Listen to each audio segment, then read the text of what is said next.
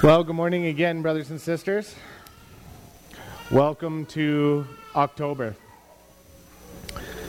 It seems that the colors of fall have officially come and are also in the process of officially departing. So, our annual 12 days of autumn has kind of come and gone, just like the annual 12 days of spring earlier this year. Um, for our farming families, thankfully, harvest seems to have been significantly more cooperative than it has been in the last little while. And in all things, we continue to recognize that our God is good and his mercies do endure forever. So, continuing on our trek through Hebrews this morning. Um, our passage is going to be Hebrews chapter 3, verses 1 through 6, if you want to kind of get your thumb in there. In our last foray into Hebrews, we looked at chapter 2, verses 10 through 18. In that passage, we were reminded of Christ's perfect humanity. We explored that it was perfectly in step with the character of our God that the Son would condescend and empty himself by taking the form of a servant being born in the likeness of men and being found in human form. He humbled himself by becoming obedient to the point of death, even death on a cross. And that was totally in step with the character of our God. Today we have the opportunity to acknowledge that his condescension in the incarnation makes his magnificence in the glorification that much more incredible. Upon him should our eyes remain fixed at all times and in all things. That being said, would you come with me to the Lord in prayer? Lord, as we worship together this morning in song and in the reading of the word and in prayer and in the preaching of the word, Lord, God, we pray that our eyes would remain fixed upon Christ that our eyes would remain fixed upon the cornerstone of our faith, and that nothing would wrench our attention or distract us from that. Lord, we commit this service to you this morning, and I ask that my words would adequately explain yours, that you would cause fertile ground to be open in the hearts of those who would hear this, both here in our building and online as well, Lord. And God, we trust that we may plant the seed, but it is you whom, in whom we trust to do the work of sprouting the seed and growing it, Lord. And Lord, that your gospel may grow in the hearts and the lives of Elk Point Baptist Church. Lord, we thank you for these things and pray them in Jesus' name. Amen. So, as we read our passage this morning, um, we'll include the last two verses of chapter 2 for some context. So, would you please read with me Hebrews chapter 2, verse 17 through to 3, verse 6. Therefore, he had to be made like his brothers in every respect, so that he might become a merciful and faithful high priest in the service of God to make propitiation for the sins of the people. For because he himself has suffered when tempted, he is able to help those who are being tempted. Therefore, holy brothers, you who share in a heavenly calling, consider Jesus, the apostle and high priest of our confession, who is faithful to him who appointed him, just as Moses also was faithful in all God's house.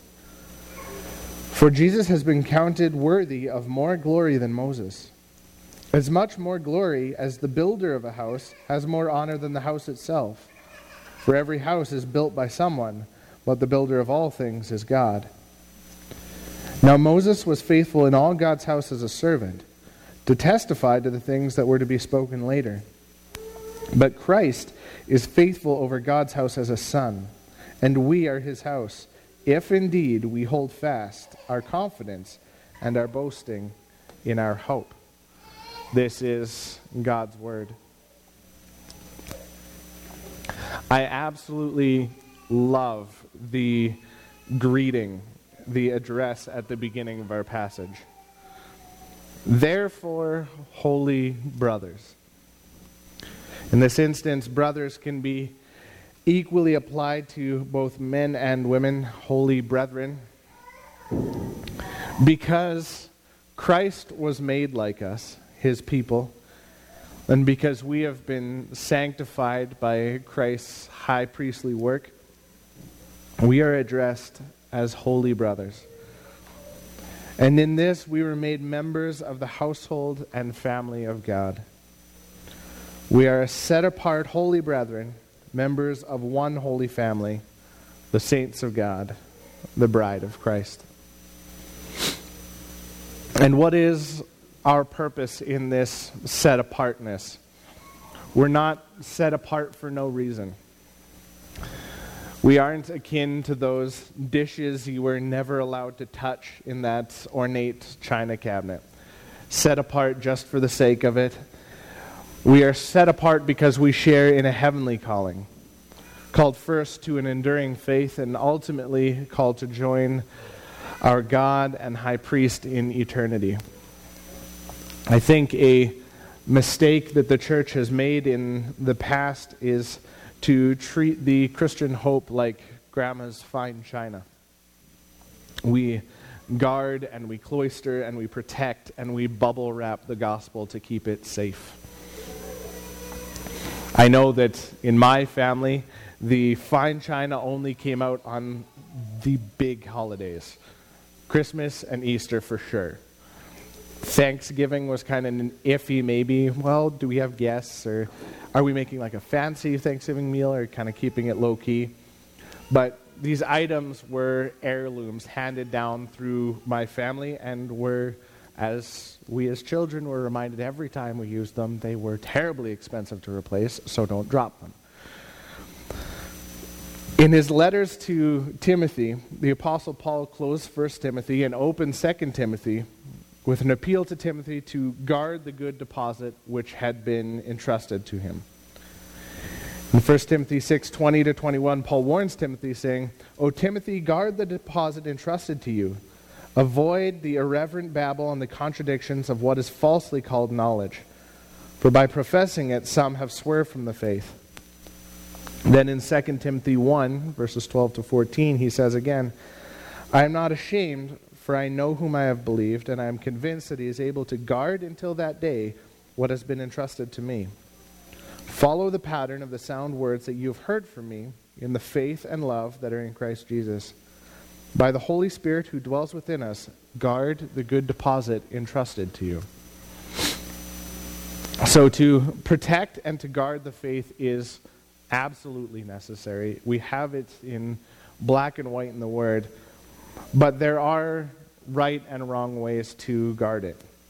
Do we cloister it and bubble wrap it and keep it to ourselves and only use it when we are sure that it'll be just just safe and just right and in the right situation. No.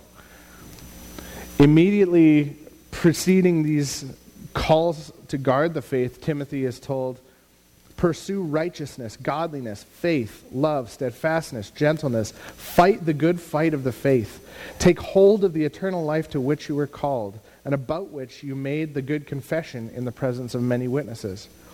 I charge you in the presence of God to keep the commandment unstained and free from reproach until the appearing of our Lord Jesus Christ. Then, immediately following the second call to guard the good deposit entrusted to him, Paul tells Timothy this My child, be strengthened by the grace that is in Christ Jesus. And what you have heard from me in the presence of many witnesses, entrust to faithful men who will be able to teach others also. Share in suffering as a good soldier of Christ Jesus.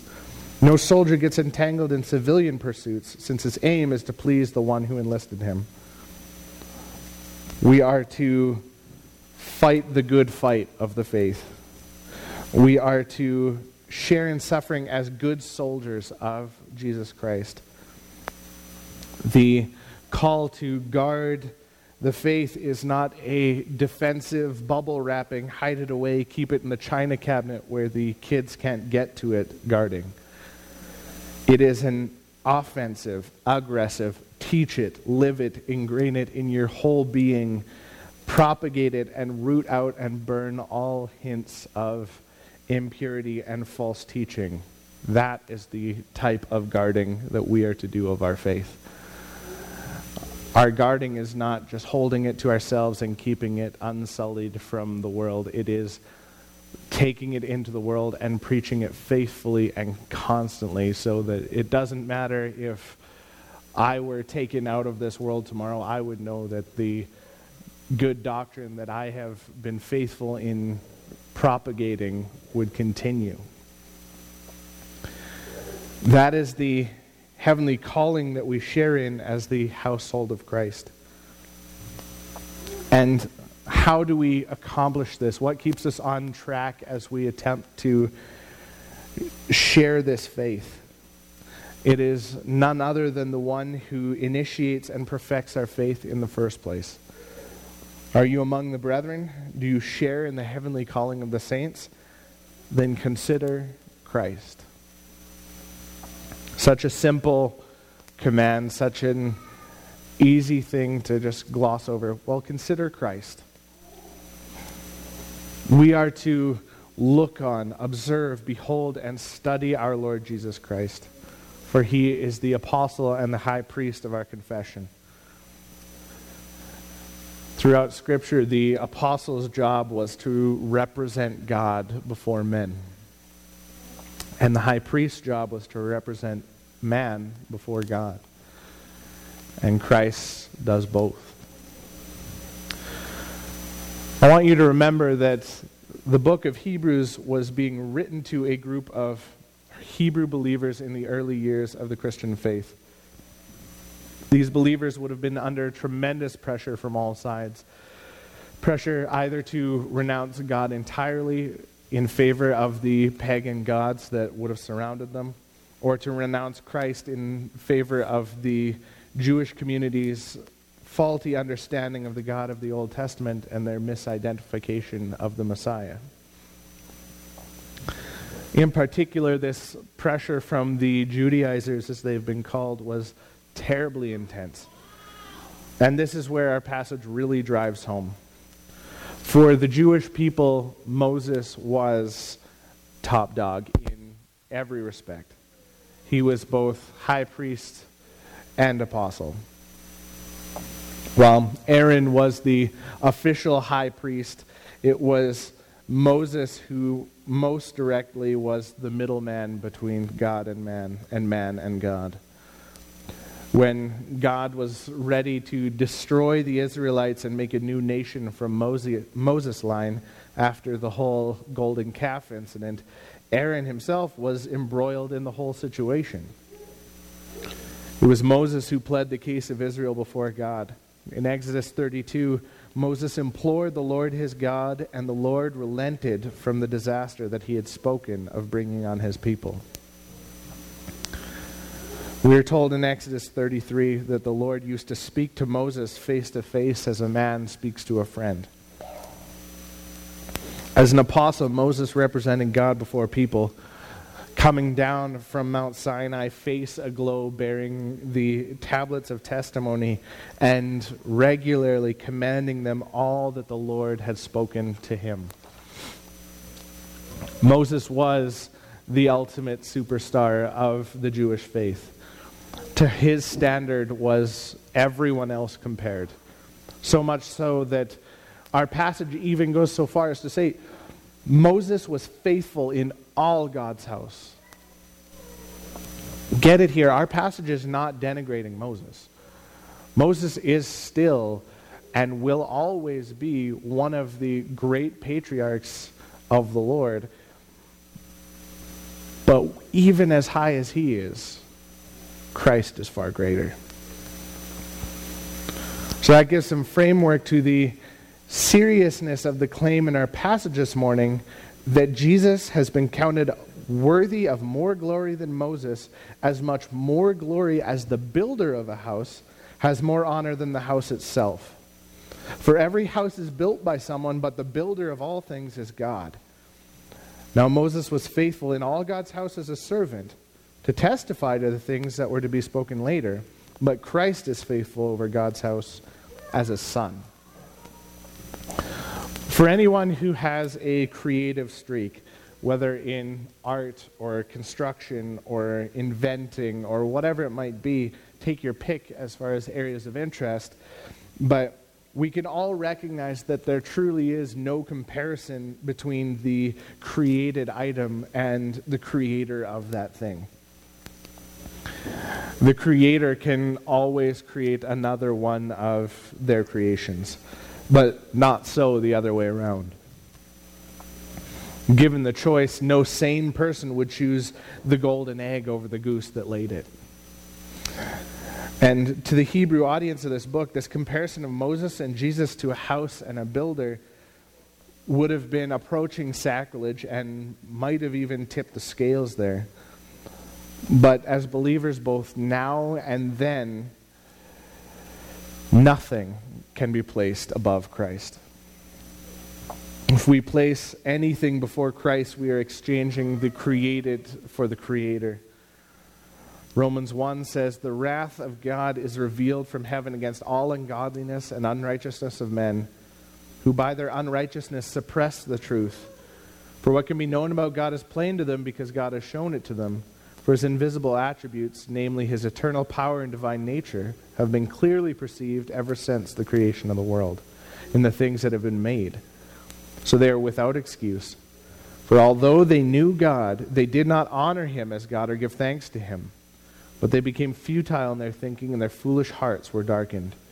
Claiming to be wise, they became fools. And they exchanged the glory of the immortal God for images resembling mortal man and birds and animals and creeping things. Therefore, God gave them up in the lust of their hearts to impurity, to the dishonoring of their bodies among themselves, because they exchanged the truth about God for a lie, and worshipped and served the creature rather than the Creator, who is blessed forever. Don't forget, my holy brothers and sisters, that the penalty for exchanging the created for the Creator was and always will be death. Another great example is the example of Aaron and Miriam who spoke against Moses, and God certainly did not take that lightly. Moses and or Miriam and Aaron spoke against Moses, and the Lord said, Hear my words. If there is a prophet among you, I, the Lord, make myself known to him in a vision. I speak with him in a dream. Not so with my servant Moses. He is faithful in all my house. With him I speak mouth to mouth, clearly and not in riddles. When, and he beholds the form of the Lord. Why then were you not afraid to speak against my servant Moses? This was the warning against rejecting an apostle and a high priest that God had established in the person of Moses. Now imagine the greater seriousness of rejecting the one who is as far beyond Moses as a builder is beyond the house he built. That holy fear of rejecting Christ, the cornerstone of our faith, and neglecting the gospel. It is no small matter to reject the gospel. To look back at chapter 2 and verse 3 of Hebrews, we ask, How shall we escape if we neglect such a great salvation? And every time we come back to that first verse, we are to recognize we cannot escape. Now, Moses was faithful in all God's house as a servant to testify to the things that were to be spoken about later. But Christ is faithful over God's house as a son. And we are his house if indeed we hold fast our confidence and our boasting in our hope. Moses was a servant in God's house, which was the tabernacle and the people of Israel. In Exodus 29 45 to 46, God said, I will dwell among the people of Israel and will be their God. And they shall know that I am the Lord their God who brought them out of the land of Egypt, that I might dwell among them. I am the Lord their God. But what then is the house that Christ built and over whom he rules? The house that he has built is the holy brethren, the church. Indeed, we are told that our body is a temple of the Holy Spirit. We are not our own, for we have been bought with a price. We individually are the dwelling places of the Holy Spirit, but more importantly, we, brothers and sisters, as a church, are his house. Our passage this morning found great connection with Ephesians chapter 2, which Jim read from, where the Ephesian ter- church was told, Remember that at one time you Gentiles in the flesh. Remember that you at that time were separated from Christ, alienated from the commonwealth of Israel, and strangers to the covenants of promise, having no hope and without God in the world. But now in Christ Jesus, you who were once far off have been brought near by the blood of Christ. For he himself is our peace, who has made us both one and has broken down in his flesh the dividing wall of hostility. By abolishing the law of commandments expressed in ordinances, that he might create in himself one new man in place of the two, so making peace and might reconcile us both to God in one body through the cross, thereby killing the hostility. And he came and preached peace to you who are far off and peace to those who are near. For through him we both have access to the Spirit, in one Spirit to the Father. So then, you are no longer strangers and aliens, but you are fellow citizens with the saints and members of the household of God, built on the foundation of the apostles and prophets Christ Jesus himself being the cornerstone, in whom the whole structure being joined together grows into a holy temple in the Lord. In him you also are being built together into a dwelling place for God by the Spirit.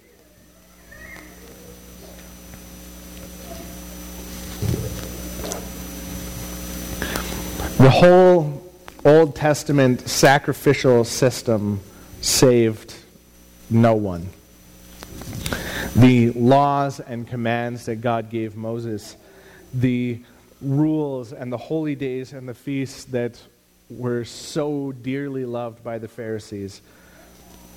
Without Christ, they were of absolutely no value. It was only in God's divine forbearance that He passed over the former sins of those pre Christ, and Christ gave value to what otherwise was simply a list of unattainable goals. Every man, woman, and child of history, from the greatest, think the Old Testament saints, the apostles, the church fathers, straight down to the worst, most vile and wretched sinners of our world, are all united in a desperate need for the incarnate Son. Jew, Gentile, slave free, male and female. In and through Christ, all who confess Jesus as Lord find themselves no longer strangers and aliens, but fellow citizens with the saints and members of the household of God. And they are built on the foundation of the apostles and prophets, with Christ Jesus himself being the cornerstone. That cornerstone is the one that gives direction and guidance to the entire building from there on out. We are his house, if indeed we hold fast our confidence and our boasting in our hope. This seemingly inconspicuous close to verse 6 has caused no end of concern to those who have caught the kind of backhanded uh, warning contained therein. Yes, if indeed we hold fast our confidence and our boasting and our hope, we are his house. But what if our confidence falters? What if our boasting and our hope is silenced? What then? I shudder reading and studying this because I am just as much on the hook in this passage as the rest of humanity always has been. Who would have imagined that one of Jesus' 12 disciples, his closest friends, would end up not only abandoning the faith, but betraying the one that he had followed? And yet it was Judas who turned Christ over to be crucified. What about Paul's companion, Demas, who Paul says deserted him and left for Thessalonica? If we have Judas and Demas who both were under the influence of Christ and one of the greatest apostles this world has ever known, what about us?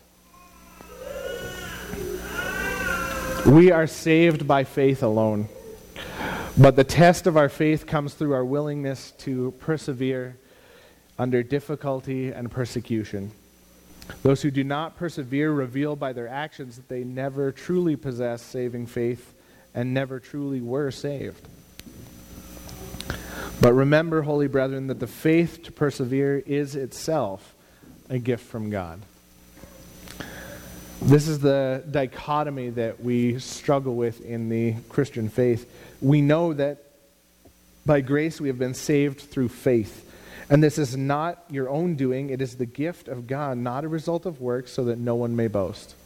Quoted directly from Scripture.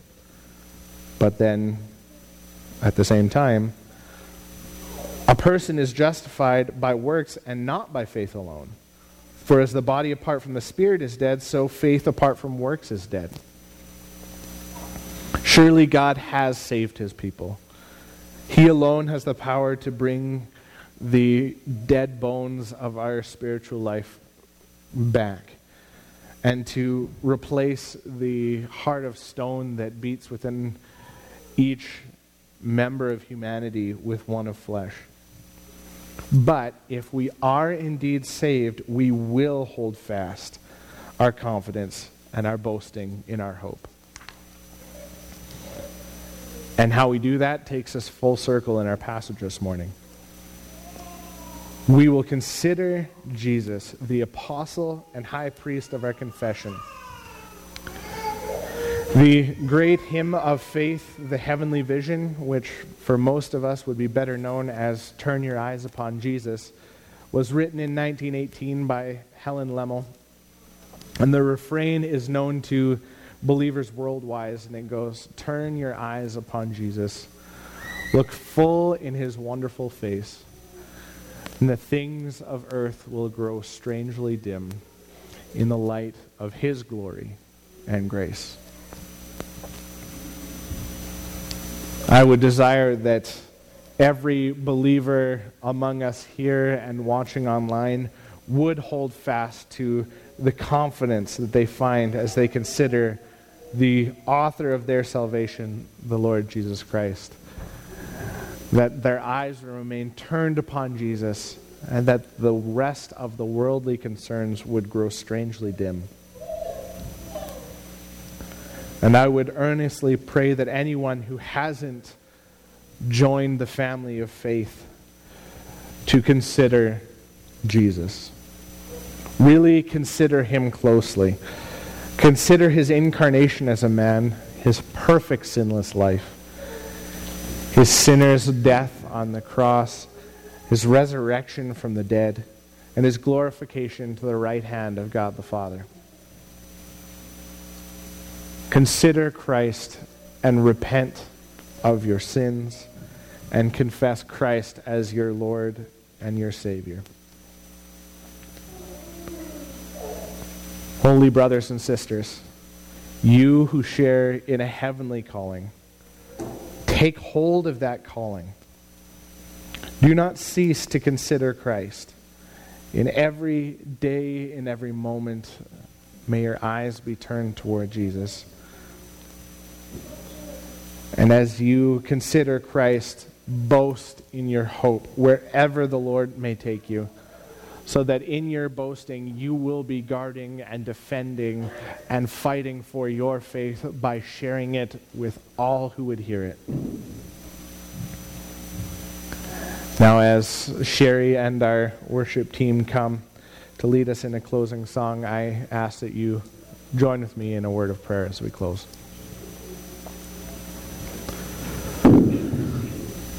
Heavenly Father, you have challenged us to consider Jesus. You have commanded us to meditate upon the person that